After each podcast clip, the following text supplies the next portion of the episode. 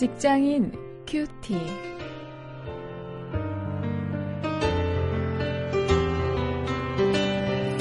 여러분 안녕하십니까? 2월 21일 오늘도 계속해서 마태복음 5장 1절부터 12절 말씀을 가지고 오늘은 직장인을 위한 지침 팔복 이런 제목으로 우리의 직장 생활에 대해서 함께 나누도록 하겠습니다.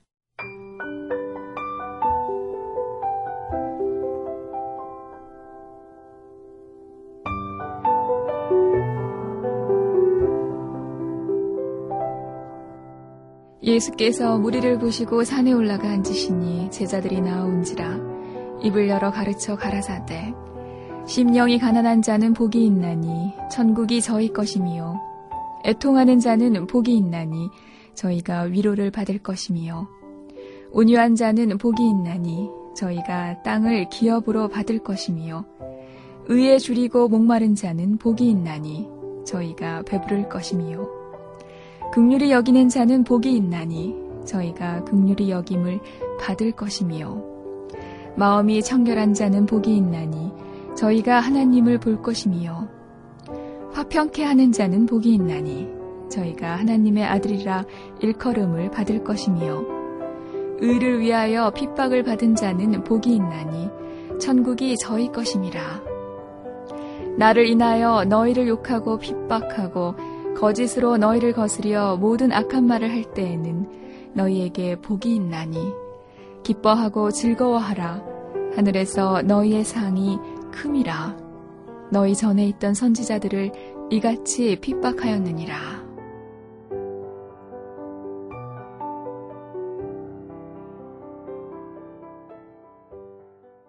오늘 본문이 팔복을 포함하고 있죠. 산상수훈의 아, 중요한 어, 구절인 이 팔복인데 아, 바로 이 부분에서 우리의 직장 생활의 방식에 대해서 크리스천 직장인들이 어떻게 살아가야 하는가 하는 것을 우리가 배울 수 있을 것입니다. 그것을 한번 생각을 해보겠습니다. 먼저 1절, 2절을 보면 산상수훈의 서론이기도 한데요. 말씀을 듣기 위해서 노력하라는 강조점을 우리에게 주고 있습니다. 예수님을 찾아온 사람들이 많이 있었습니다. 어, 그들은 이 제자들과 달리 무리라고 불리고 있는 것을 알 수 있습니다. 이 마태뿐만 아니라 복음서 기자들은 제자들과는 좀 구분되는 그 많은 공동체를 무리라는 표현을 사용하는 것을 우리가 볼 수 있습니다. 그 많은 무리들이 예수님이 오르신 산으로 올라갔습니다. 그러나 정작 예수님 가까이 나아간 사람들은 제자들이었다고 합니다. 예수께서 무리를 보시고 산에 올라가 앉으셨는데 이 앉는다고 하는 것은 랍비가 가르치는 그런 자세였는데 그들 어, 그 예수님 가까이로 나온 사람들이 누군가 하면 이 제자들이라 이렇게 얘기해 줍니다. 이것이 바로 무리와 제자의 중요한 차이입니다. 제자가 무엇입니까? 제자는 육성으로 말씀하시는 예수님의 음성을 듣기 위해서 가까이 나아가는 자들이라 이렇게 정의할 수 있겠습니다. 그 말씀을 듣고자 노력한다는 뜻이죠.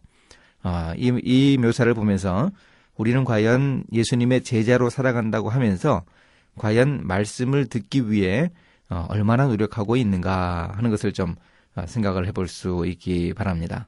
우리 조상들은 이 스승에게 배울 때 해타라고 하는 단어를 어, 썼다고 하는데요. 이 스승의 이 침이 튀고 또 이 가래가 튀고 하는 이런 어, 모습 어, 그것을 이제 스승의 어, 직접적이고 친밀한 가르침이라 이렇게 묘사했다는 것을 들었습니다. 아, 바로 그런 이 가까이서 예수님 말씀을 듣기 위한 노력이 우리에게 있는가 한번 좀 생각해 봐야 하겠습니다. 다음 3절부터 10절에 나오는 그 팔복에 대한 묘사는 오늘 우리 크리스천 직장인들의 생활 방식으로 우리가 생각해 볼 수 있겠습니다. 아, 이것이야말로 우리 시대 크리스천 직장인들에게 이상적인 그 직장 생활의 그 방식을 다른 사람과는 다른 믿지 않는 사람들과는 다른 어, 그런 독특한 크리스천의 방식을 제시해주고 있습니다. 심령이 가난하라고 어, 이렇게 어, 명령을 합니다.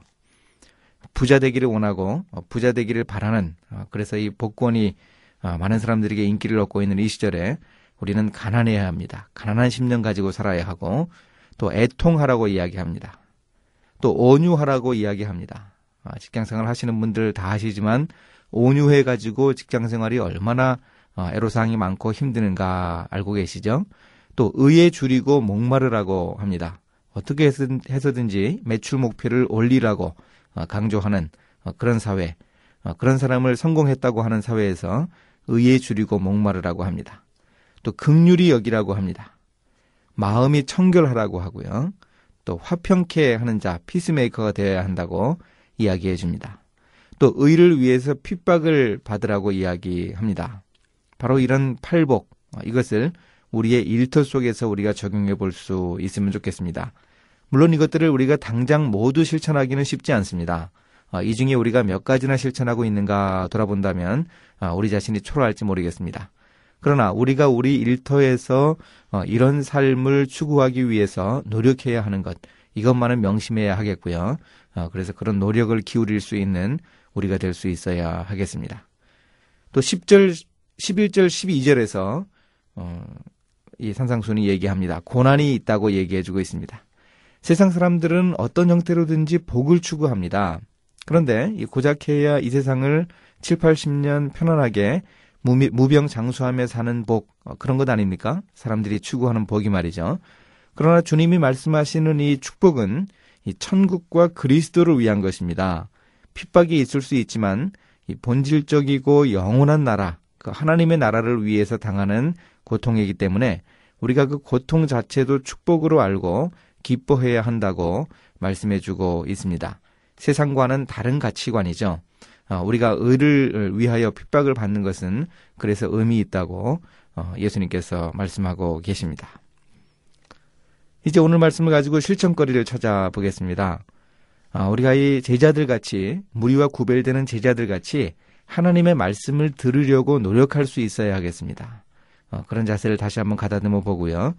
또 이 팔복을 우리 일터에서 구체적으로 실천할 그 행동 지침을 한번 만들어 보면 좋겠습니다.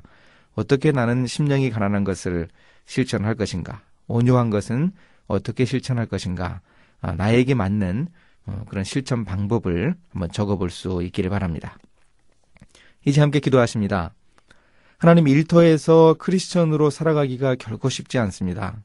말씀을 듣게 하시고 또 말씀을 듣는 것만으로 만족하지 않고 크리스천다운 삶을 살 수 있도록 인도해 주옵소서. 고통도 감수할 수 있는 믿음을 주시옵소서. 예수님의 이름으로 기도했습니다. 아멘.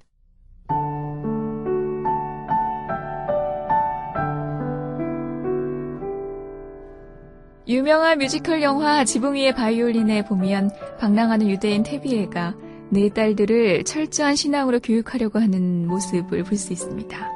아버지의 영향력을 벗어나려는 딸들에게 데뷔에는 머리에 수건을 쓰고 기도하거나 쇼를 걸치는 것을 우습게 여기지 말라고 말하면서 그것이야말로 어디에 있거나 하나님과 동행한다는 전통적 표시라고 강조합니다. 그리고 말하기를 하나님을 떠나 사는 것은 마치 지붕 위에서 바이올린을 켜는 것과 같다고 합니다. 자, 크리스천들의 직장 생활도 마찬가지입니다. 하나님의 말씀대로 살려고 노력하지 않으면 섬세한 바이올린을 지붕 위에서 켜는 것 같이 불안할 수밖에 없습니다.